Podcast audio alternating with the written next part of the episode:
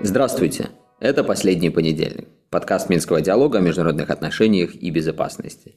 Очередная неделя пролетела, событий принесла много, но надо сказать, что большинство из них находится в тех тематических рамках, которые мы обсуждаем уже некоторое время, как в рамках нашего подкаста «Последний понедельник», так и специального видеопроекта «Кофе по скриптам» с Минским диалогом.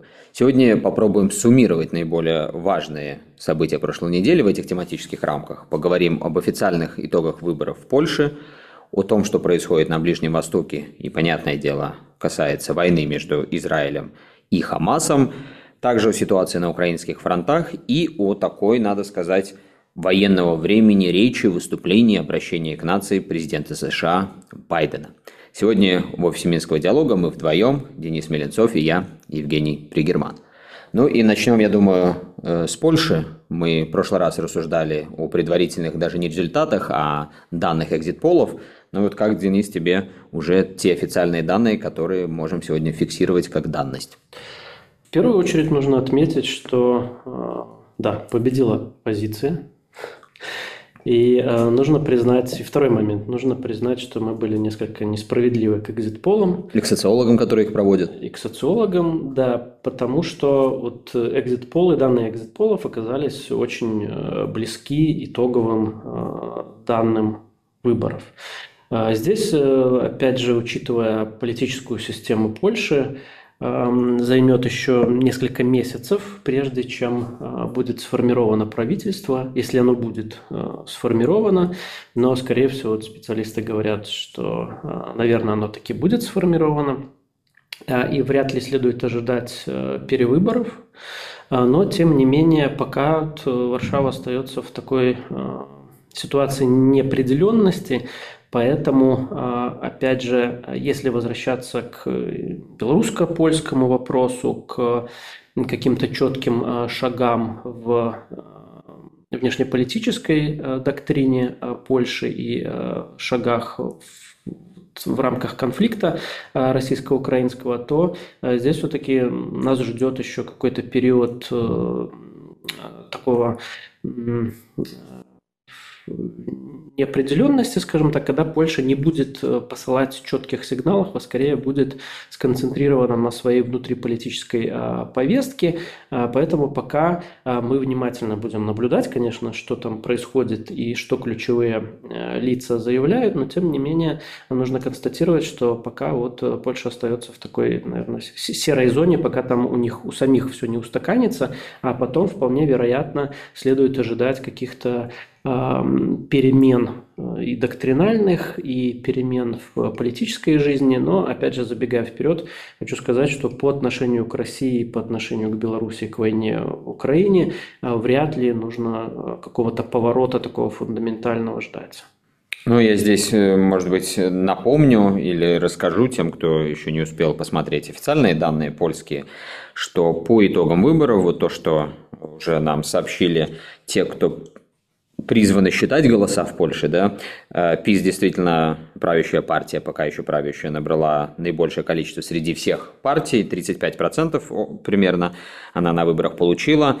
Это где-то на 10% пунктов меньше, чем э, на прошлых выборах. И, соответственно, если мы смотрим на те депутатские мандаты, которые э, по итогам этих выборов получает партия ПИС, то до сих пор она имела 235 Э, если речь идет о Нижней Палате, о Сейме, а теперь будет 194. Ну и коалиция, вернее, она не коалиция, а вот тройка оппозиционных партий, куда входит, соответственно, гражданская коалиция, э, самая мощная здесь во главе с Туском, она получила 30,7%, и две другие партии, которые входят в, в блок оппозиционный теперь вместе с Силой Туска это э, третий путь 14,4% и новые левые 8,6%. То есть в сумме оппозиционная вот эта тройка получает 53,7%, что, понятно, позволяет ей, в общем, принимать те решения, которые она посчитает нужным в рамках парламента. Но э, нижние, нижние палаты, и, кстати, что касается верхней палаты, тоже здесь выборы проходили в Сенат,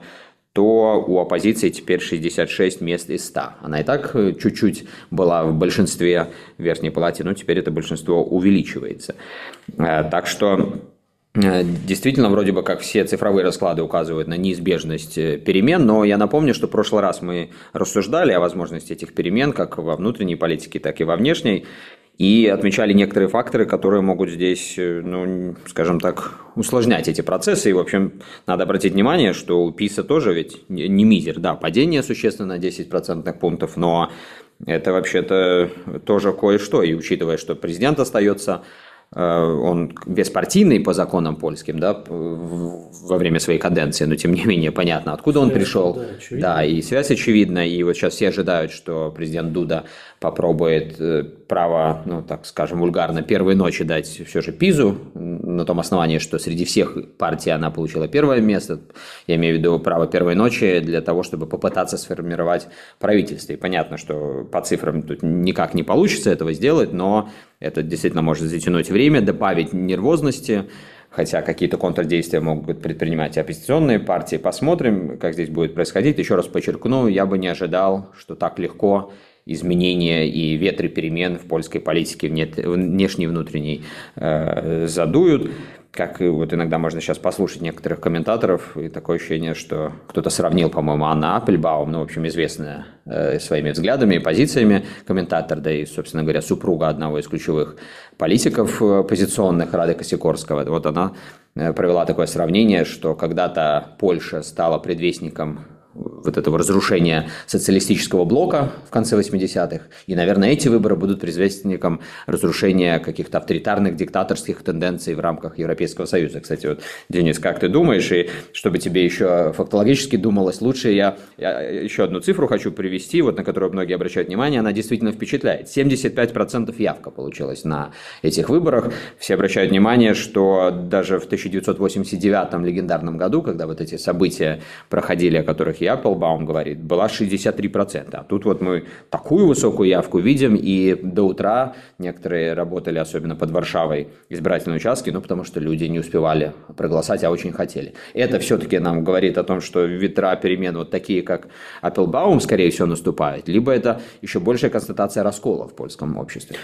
Ну, я бы так, конечно, постерегся э, сильно обобщать, потому что все-таки э, Европейский э, Союз – это вещь очень такая гетерогенная, несмотря на то, что это объединение которая кое-где э, имеет э, монополию на суверенитет, да, но тем не менее все равно туда входят отдельные государства, которые совершенно разные, у них есть своя внутренняя политическая кухня, свои устоявшиеся и политические системы, и свои элиты, у которых есть внутренние правила. И поэтому каждую отдельную страну я бы все-таки рассматривал Э, изолировано, потому что у каждой, тем более вот стран Западной Европы, Восточной Европы, у них э, совершенно разные политические культуры и э, совершенно разные вызовы, особенно вот в контексте современ... современного мира, этих угроз, которые мы видим в регионе.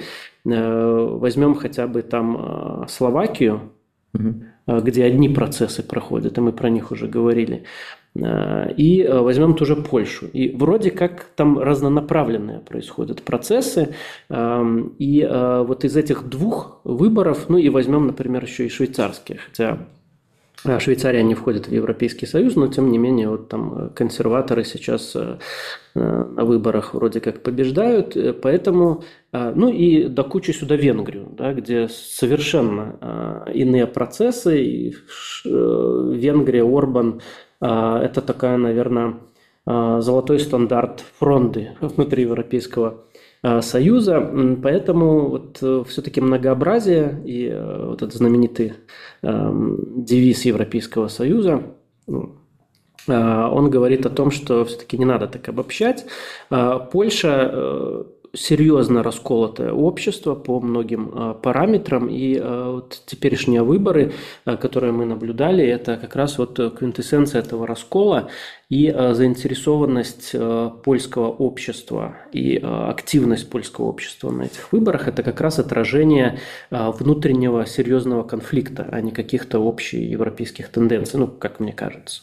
Ну, я тоже скорее бы так на это все смотрел, тем более, что если уже возвышаться над э, происходящими процессами и делать какие-то обобщения, теоретические, может быть, то ну, не надо забывать, что 80-е, э, начало 90-х годов – это период трансформации системы международных отношений, которая уже как бы становилась э, вот к началу 90-х, ну что ли, осязаемой. То есть были еще большие вопросы, связанные с существованием Советского Союза как такового, но даже те процессы, которые в международной системе происходили еще при существовании Советского Союза, они уже более-менее указывали, ну или, по крайней мере, сейчас так кажется, может быть, на тот момент казалось иначе, но сейчас с очевидностью кажется, что они э, показывали направление развития системы, все становилось более-менее понятно, и было понятно, э, какая в структурном смысле сила доминирующая, да, ну, Запад в таком обобщенном виде, идеология, соответственно, тоже западная доминировала.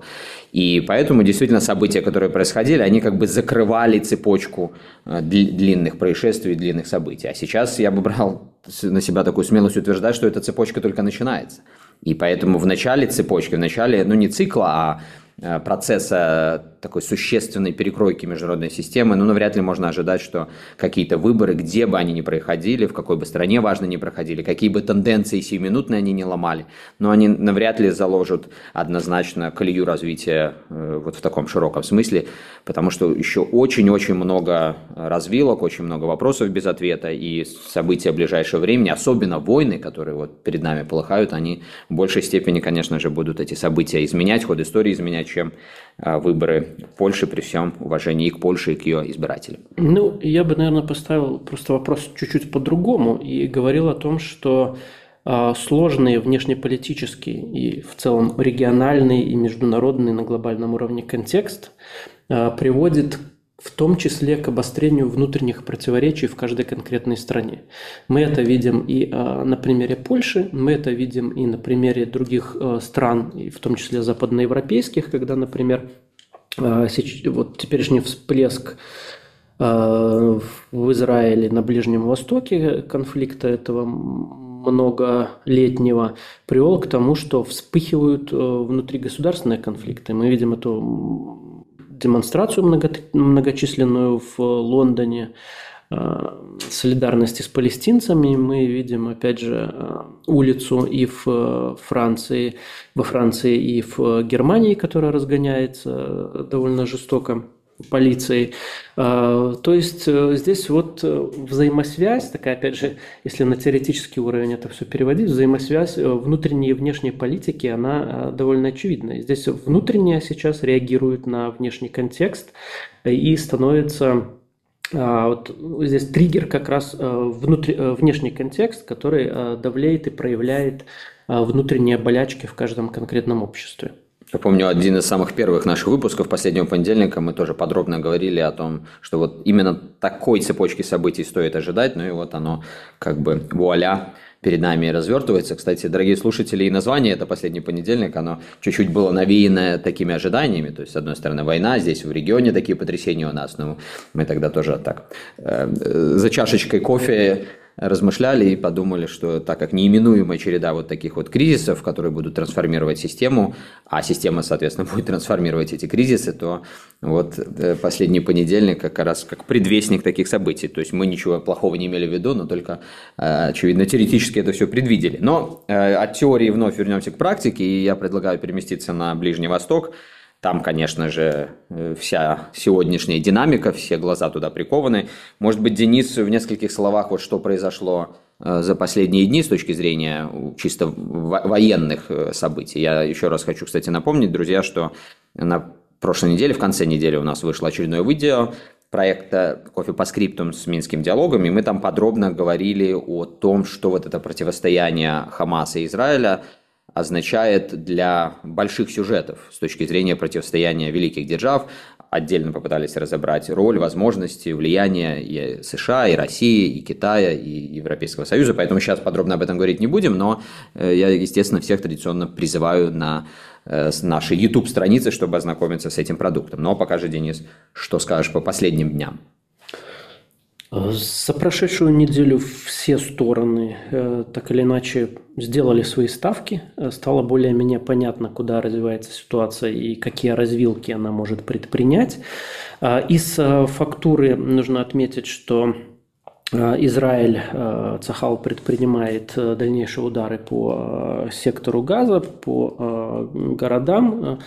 Э, с тем, чтобы э, вынудить, э, во-первых, Хамас сдаться, во-вторых, чтобы освободить своих заложников, но некоторым образом позиция Израиля, она была смягчена э, тем, что э, здесь э, в дипломатическую игру вступили Соединенные Штаты, которые как раз-таки не заинтересованы в том, чтобы конфликт развивался бесконтрольно, и в него а, были втянуты другие крупные государства а, региона, которые могут э, поспособствовать тому, что Израиль окажется в очень э, нехорошей ситуации, в частности Иран, и сами Соединенные Штаты не заинтересованы в прямом столкновении с Ираном сейчас, судя по всему, поэтому они где-то даже скажем так, надавливают на Израиль с тем, чтобы он повременился с, с сухопутной операцией в Газе, а, и предпринимает дипломатические усилия для освобождения а, израильских а, заложников там. Например, в США приложили свою руку к тому, чтобы в Газу была доставлена гуманитарная помощь, и как раз вот на неделе первые грузовики э, туда прошли с продовольствием, водой, но без топлива, нужно отметить.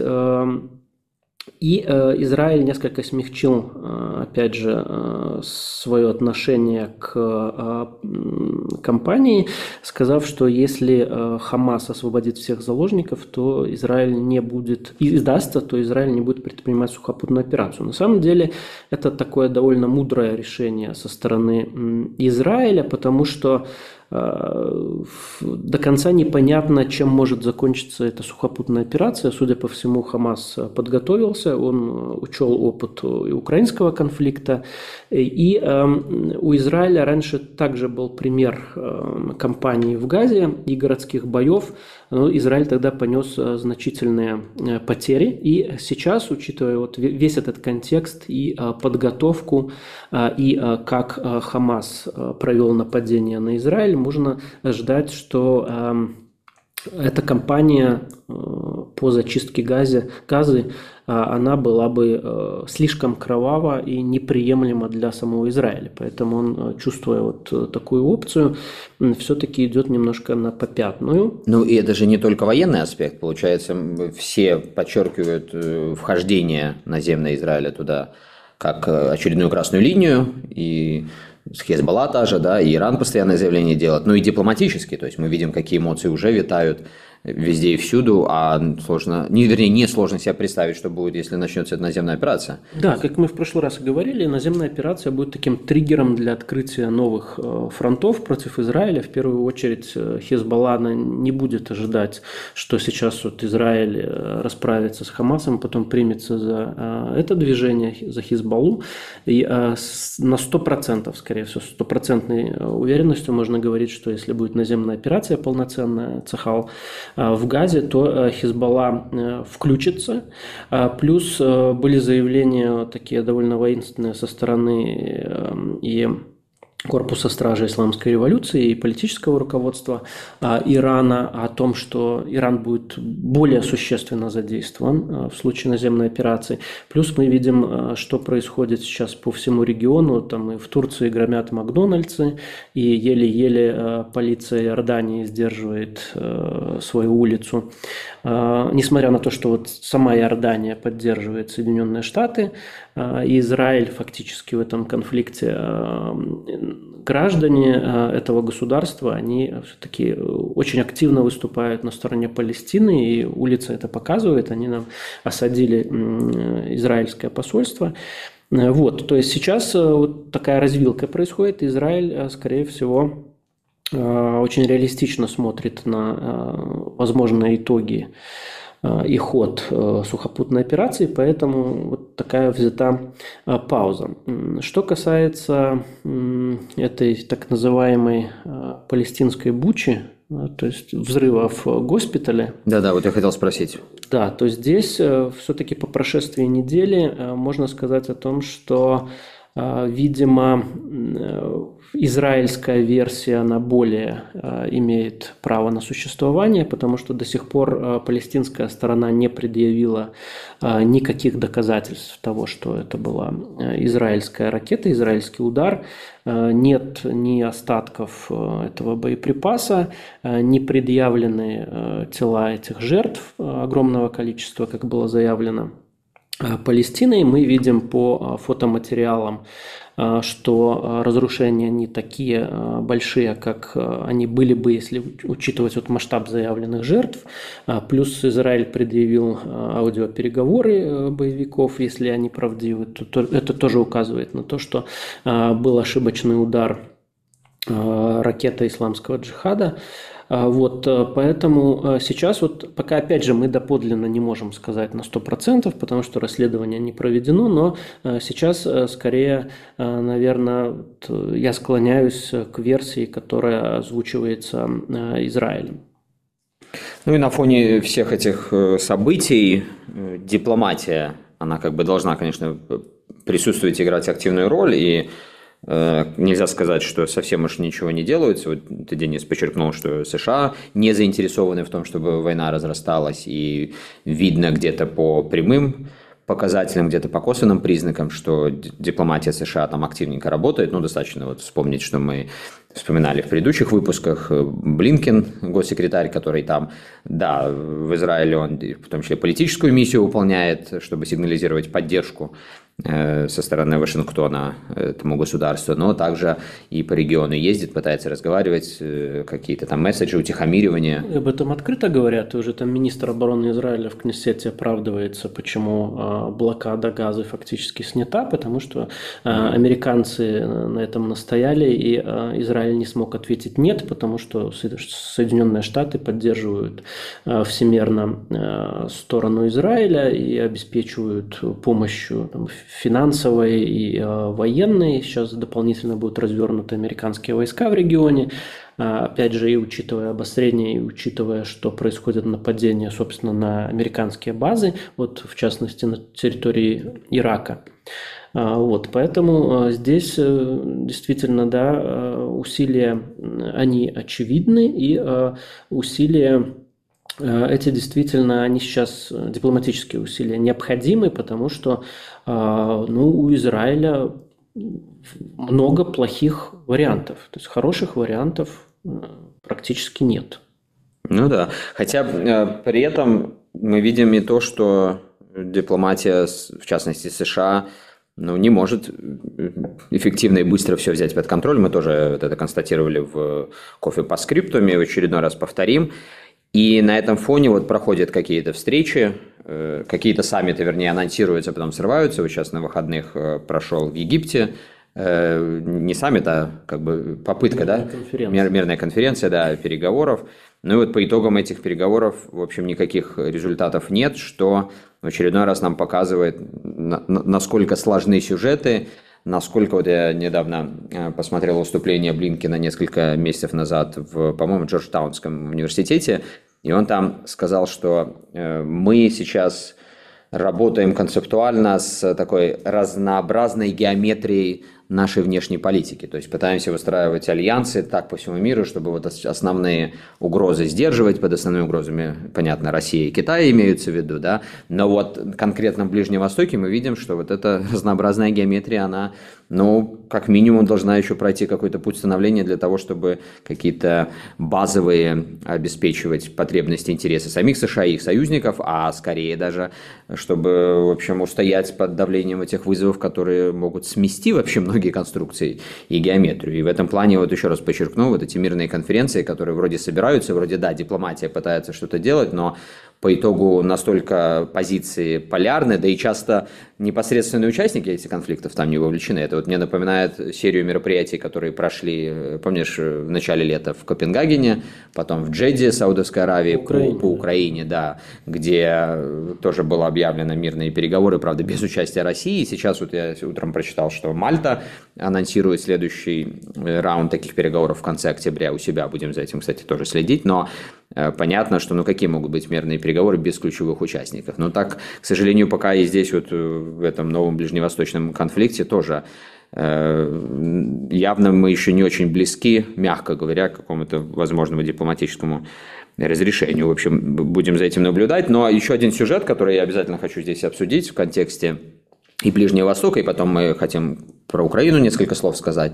Это выступление, обращение к нации, именно так оно было сформулировано, э, президента Байдена. И я вот его послушал, у меня сложилось впечатление, это такое военного времени обращения. То есть вся аура э, посылы тоже, но вот особенно аура была, ну, такое ощущение, что вот смотришь какого-то там э, Черчилля, что ли, хотя не уверен, что корректно сравнивать Черчилля и Байдена там по разным показателям, да, но, условно говоря, это вот оставило у меня такое впечатление. Байден начал это выступление с тезиса, который он повторяет в последнее время регулярно, о том, что история или мир находится в какой-то переломной точке, ну и вот аргумент такой, что, дорогие сограждане американцы, от наших решений, которые мы с вами примем, будет зависеть, э, какой точно ход история наберет. И так как, говорит Байден, мы, ну, по сути дела, главная э, нация в мире, да, особая нация, без нас ничего не решается, он повторял это много раз, нам нужно сделать несколько вещей. И под несколькими вещами, в частности, он хочет, чтобы американское общество продолжало поддерживать его линию по финансированию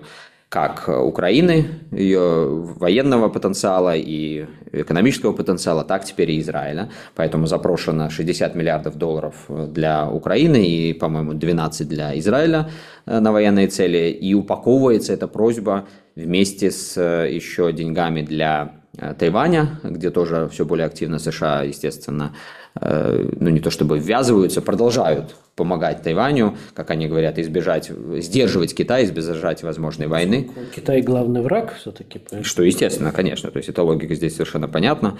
И также для того, чтобы утихомирить, особенно республиканцев, предлагается в этот пакет 100-миллиардный внести ресурсы на обеспечение защиты собственных границ. Вы знаете, дорогие слушатели, что Э, в общем, уже многие годы, но особенно в последний год, в последние месяцы эта тема вновь э, в силу разных причин приобретает особую актуальность для внутриполитической дискуссии в США, в том числе и вот там фитониловые проблемы. Сейчас все бьют в э, тревогу, что все больше этого фитонила поступает через мексиканскую границу, ну и, соответственно, американские граждане страдают и так далее. Э, вот, э, Денис, ты как считаешь, насколько э, вот такой пакет, который Байден запросил, он будет проходным сейчас для законодательной ветви власти, потому что ну, мы понимаем, что там сейчас такой хаос полный, они уже несколько недель не могут избрать нового спикера после того, как произошли известные события, мы их обсуждали, не будем повторяться. Ну и это отсутствие спикера, оно тоже, конечно же, усложняет этот процесс. Но насколько ты думаешь, он не преодолим? Ну, республиканцы торпедируют, конечно, э, усиленную помощь э, Украине. И, в принципе, э, какие-либо такие внешнеполитические многомиллиардные активности Байдена, которые они считают излишними, слишком затратными а, и призывают э, скорее, ну, традиционная такая вещь, призывают к обращению к внутри, внутренним, а, внутренней проблематике. Вот. Но Байден не оставляет, мы видим, попыток различными способами, упаковывая в различные оболочки, компонуя вот эти вот пакеты, пытается преодолеть э, Э, вето э, республиканцев, а, но э, здесь он пошел все-таки на очень существенную уступку, потому что вспомним, когда речь шла о мексиканской границе, Байден во время выборов подчеркивал много раз, это почти было, как читаете по губам, знаменитое, что ни одного метра границы не будет построено. Это была трамповская, как вы помните, фишка с мексиканской границей и стеной на мексиканской границе. Так вот, сейчас Байден фактически идет совершенно против своих основных тезисов избирательных, и эта уступка в принципе может быть оценена республиканцами, хотя, опять же, здесь много много что будет решать контекст, как пойдет дело в Израиле, а, насколько действительно это будет э, проблема номер один и настолько, насколько общественное мнение будет давлеть, и а, тогда, в принципе, можно будет протащить это пакетно, а, учитывая необходимость вот, и массовое желание помочь Израилю, плюс вот уступка Байдена по мексиканской границе. Ну, опять же, будем смотреть, потому что американская политика она а, настолько сложна, что какие-то вот такие прогнозы а, конкретные делать э, очень трудно. Ну да, хотя вот я думаю, что все же шансы на то, чтобы, если не в полном объеме, то хотя бы частично этот пакет был утвержден выше, чем их отсутствие, то есть скорее да, чем нет, но ну, это примерно да, да, но но это вот я что хотел другое акцентировать, что можно сказать, что вот 60 миллиардов, опять же, неизвестно будет ли эта цифра, но 60 миллиардов, конечно же, серьезные деньги. То есть до сих пор вот по прошествию уже скоро там 20 месяцев войны будет, США потратили там по разным оценкам около 120 миллиардов. То есть в два раза больше, ну и понятно, что приблизительно 60 миллиардов эти должны хватить не на весь целый следующий год, но на какой-то существенный период. Но это как бы повод радоваться тем сторонникам вот такой линии США и в целом, там, скажем, Украине, кто пытается добиться принятия этого закона и получения средств. Но, с другой стороны, я боюсь, что, вот если смотреть с точки зрения украинского подхода, да, что это как раз-таки предвестник еще больших проблем уже после. Иногда бывает так, что ты получаешь какой-то огромный куш здесь и сейчас, да, и это плохой знак, потому что он тебе продлевает какие-то возможности здесь и сейчас, а вот э, дальше он исключает эти возможности. Мне что-то начинает подсказывать, что вот именно об этом идет речь, потому что, еще раз напомню, следующий год – это самая активная фаза избирательной кампании в США, и вот все те проблемы, о которых мы сказали, международные, куда США все больше ввязывается. И в теории международных отношений есть э, такое понятие, как растяжение, да, ну, по-английски оно overstretching называется, то есть, когда великая держава начинает брать на себя... Перенапряжение. Напряжение, да, вот, наверное, правильно, да. Э, слишком много каких-то обязательств ввязывается куда-то, и ей ничего не остается в конечном итоге, как оттуда уходить. Потом вот был пример с Афганистаном, такой очень яркий. Сейчас, судя по всему, все идет в этом же направлении, а избирательная кампания на это накладывается, и тем более еще раз подчеркнем, что на наш взгляд, или, скажем так, на мой взгляд, э, те кризисы, которые мы видим, это далеко еще не последние, не окончание цепочки, это скорее начало. Так что этих точек напряжения для США будет больше. И еще вот на фоне этого дела обращают внимание, о чем Байден говорил, а это, может быть, вообще было главное в его послании. Это сами внутренние проблемы в США. Вот мы говорим о расколе в польском обществе, мы обсуждали. Да? Мы видим много где эти расколы, постоянно появляются, как Денис и сказал, в том числе под влиянием международных проблем. Но и США тут явно э, не исключение. Мы увидели, что произошло после прошлых выборов, когда ну, беспрецедентные просто события в Капитолии происходили. Это же тоже не просто так, это не исключение. Баталии сейчас продолжаются, там вот эти судебные процессы против Трампа, это все, естественно, отражают. И это внутреннее, не то что подогревание, а такое уже ну, расколь, раскольные какие-то вот процессы внутри США, они тоже могут плохую шутку сыграть, как с самими США, так и с теми союзниками, которые делают ставку лишь только на Вашингтон. Это как бы без намеков, что называется, это просто вот констатация каких-то э, фактов, которые складываются, как мне кажется, достаточно очевидные логические выводы. Ну и говоря о логических выводах для Украины, Денис, давай, может быть, в заключение поговорим о том, что происходит на поле боя. Ты, как всегда, внимательно отслеживаешь там динамику. Она в средствах массовой информации ушла далеко на второй план по сравнению с Ближним Востоком. Что тут нашим слушателям важно не упустить? Что на самом деле происходит на украинских фронтах? Тут, наверное, два таких момента ярких, хотя в общем и целом тенденция продолжается э, та, которую мы подчеркивали уже с конца прошлого года. Э, фиксирование э, фронта и превращение войны э, в позиционную, когда фронт движется на несколько километров туда-сюда, но ни одна из сторон не получает решающего, решающего преимущества. Но, тем не менее, по крайней мере, два момента, которые стоит отметить.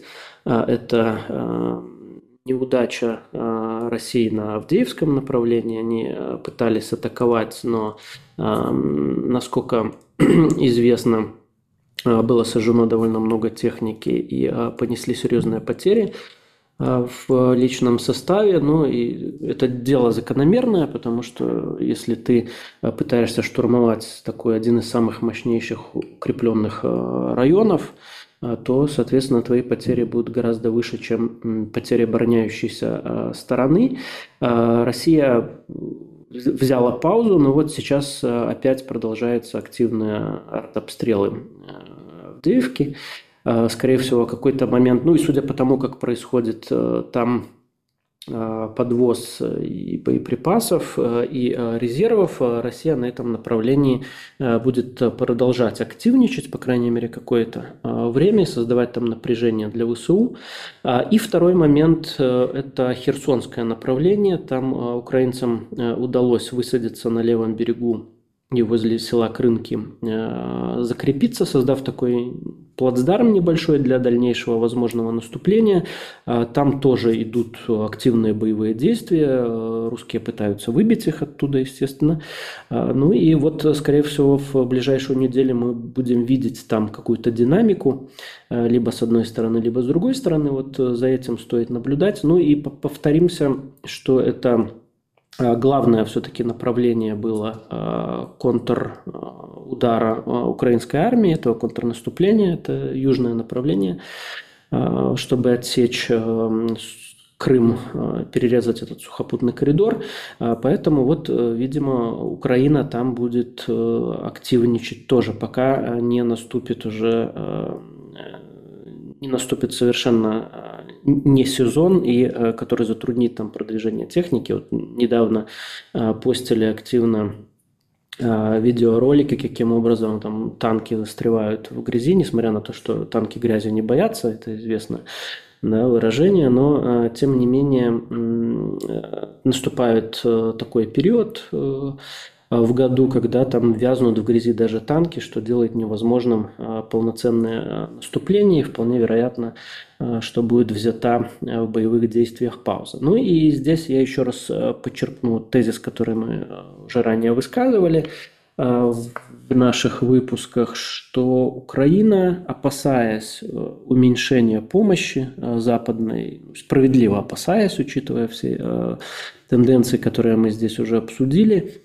пытается перейти к обороне и вот копировать ту а, тактику и стратегию, а, которая в России уже некоторое время присутствует, то есть окапываться, строить эшелонированные линии обороны и минные поля, минировать тотально с тем, чтобы не допустить продвижения России, если она пойдет уже в очередное свое контрнаступление.